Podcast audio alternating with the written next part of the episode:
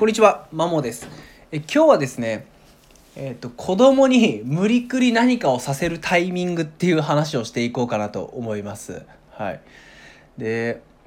まあ、正直よくいろんな子育て本とか読むと、まあ、子供が乗り気じゃないのに、えー親のエゴで勝手に何かをやらせたところで、まあ、効果は得ないと。まあ、というのも何をするにしても子供の主体性だったり自主性っていうのが、まあ、大事になってくるんで親御さんが勝手にやらせるたところで、まあ、成果は出ないよねっていうまあだから親も子供に思うような結果出なくてイライラつくし、まあ、子供もやりたくねえもんこと無理やりやらされてるからまあ嫌だし、まあ、どっちにとっても良くないよねと。で、まあ、学習塾勤めててもう親御さんがしびれ切らし切らして、まあ、子供を無理くり塾に入らせた場合ってほぼほぼうまくいかないので、まあ、それは、まあ、自分も痛いほど分かってはいます。ただまあとはいえなんか子供の狭い知識考え方の中で、まあ、あれこれさせたところでなんだ新しい考えとか、まあ、自分がぶっ壊れる体験ってそんなないよねっていうので、まあ、意図的にだからこそ親が意図的にちょっと子供にこれやれあれやれっていうのも時には大事なんじゃないかなっていうふうにちょっと考えました。えー、とというのもですね自分も4歳の娘がいて、まあ、結構自分も妻も子供にしたいことをさせたいっていう考えなので、まあ、でもお互い結構子供の頃に親に親に無理くりいや好きでもない習い事をさせられた経験があるから、まあ、子供にはそういう思いをさせたくないというので、まあ、子供のが何したいって4歳の娘に聞いてるんですけど、まあ、となるとですねやっぱ子供はそんな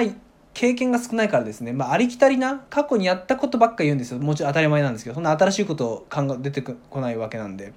なんでこれまでしてきたことで子供が比較的快適にできるものをあれしたいこれしたいって言うんですけど、まあ、ちょっとちょっと待てよって思っ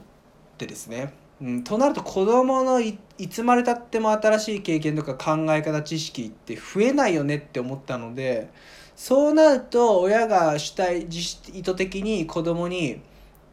無理くりでもさせるタイミングっていうのがあるんじゃないかと、まあ、これ結論から言うと子供がまだやったことない新しいことをする場合は親が、まあ、無理くりでもさせることが時には必要なんじゃないかなっていうふうに思います。うん。まあ、例えば脳って省エネなので、まあ、基本これまでやってるルーティンの中で暮らしたがるんですよね行動を。ただそれだけでやっぱ成長につながんないよねっていうとこで、まあ、それ子供も一緒だと思うのでとなるとであと子供はやっぱ新しいことするっていうと、まあ、人子供によるけど、まあ、多少なりとも恐怖心があるから一歩踏み出せないって言うんですよ。まあ、例えばまあ、これまで水泳やってることないから水泳やってみようかとか体操やってみようかってやっぱり最初若干抵抗すると思うんですね。でもそこで子供のなんだろう意思を尊重してじゃあやめとこうかではなくていいからやってみようぜと。やったことないから楽しいかも分かんないだろうっていう。見てるだけじゃそれが自分に向いてるかも楽しいかも分かんないからやってみようっていうのでちょっと無理くりですね。させてみるっていうのも必要なのかなっていうふうに最近思ってます。で、まあ、ちょっと抵抗が強ければ親がまず率先垂派でやってみて、まあ、子供にやるように促すのも必要だし、まあ、言葉でやれって言ってやらせるのも必要です。必要かなっていう、まあ、どちらでもいいんですけどまず新しいことを子供にした方がいいなって思うタイミングは親が無理くりさせるっていうのも一つかなと思います。でただ、えー、とやらせてみてちょっと数ヶ月経っても半年経ってもやっぱ嫌い嫌だと多少上手くなっても嫌だっていう場合はまあやめさせる子供の意思を尊重するのは必要かなと思います。でやってみてうまくいかないと。でつまんないからやめるはダメかなと。正直その物事の楽しさが分かるのって多少なりともできてからだと思うんですよ。まあ、期間の目安としてはもうこれは完全に肌感覚なんですけど半年ぐらいかな。3ヶ月半年ぐらいすると多少ちょっとできるようになって面白みが分かってくるんでですね。その上で続けたいのか、まあ、なんとなくできたけどやっぱ自分にとってはそんな面白くねえなと。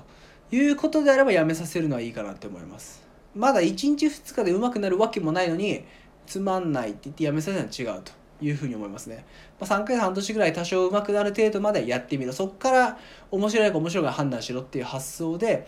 まあ、多少ないと無理くり新しいことをさせて、えー、ちょっとは続けてもらう。でそれ以降は子供自身任せるっていうのが必要なスタンスかなっていうふうに思います。はいで勉強学習塾でいうと、まあ、勉強なんか小学校から無理くりさせられてるわけでまあ面白くないまあ面白くないからですね、まあ、そんなとこでまあ塾入れたところでうまくいかないよねっていうだって勉強やってて多分数年以上はやってる中でやっぱ面白くないで結論出してそれでしびれ切らして塾に入れさらに勉強させる環境に入れたところで面白くないんで、まあ、学習塾の場合はうまくいかないと思うんですけどなんだろう他の体操とか水泳とか、まあ、ちょっとした球技スポーツとか、まあ、ピアノとか何でもいいんですけどそういうそもそもやったことないよねっていうものに関してはまあ、この無理くり時に新しいことをさせるスタンスですぐやめさせない、まあ、多少なりともできるまでは続けさせるっていうのは、えー、親のスタンスとしては大事かなと思います、まあ、子どもの自主性とか主体性を尊重する一方で時には親が無理くりさせるタイミングもあるんじゃないかなっていうお話でした。以上です。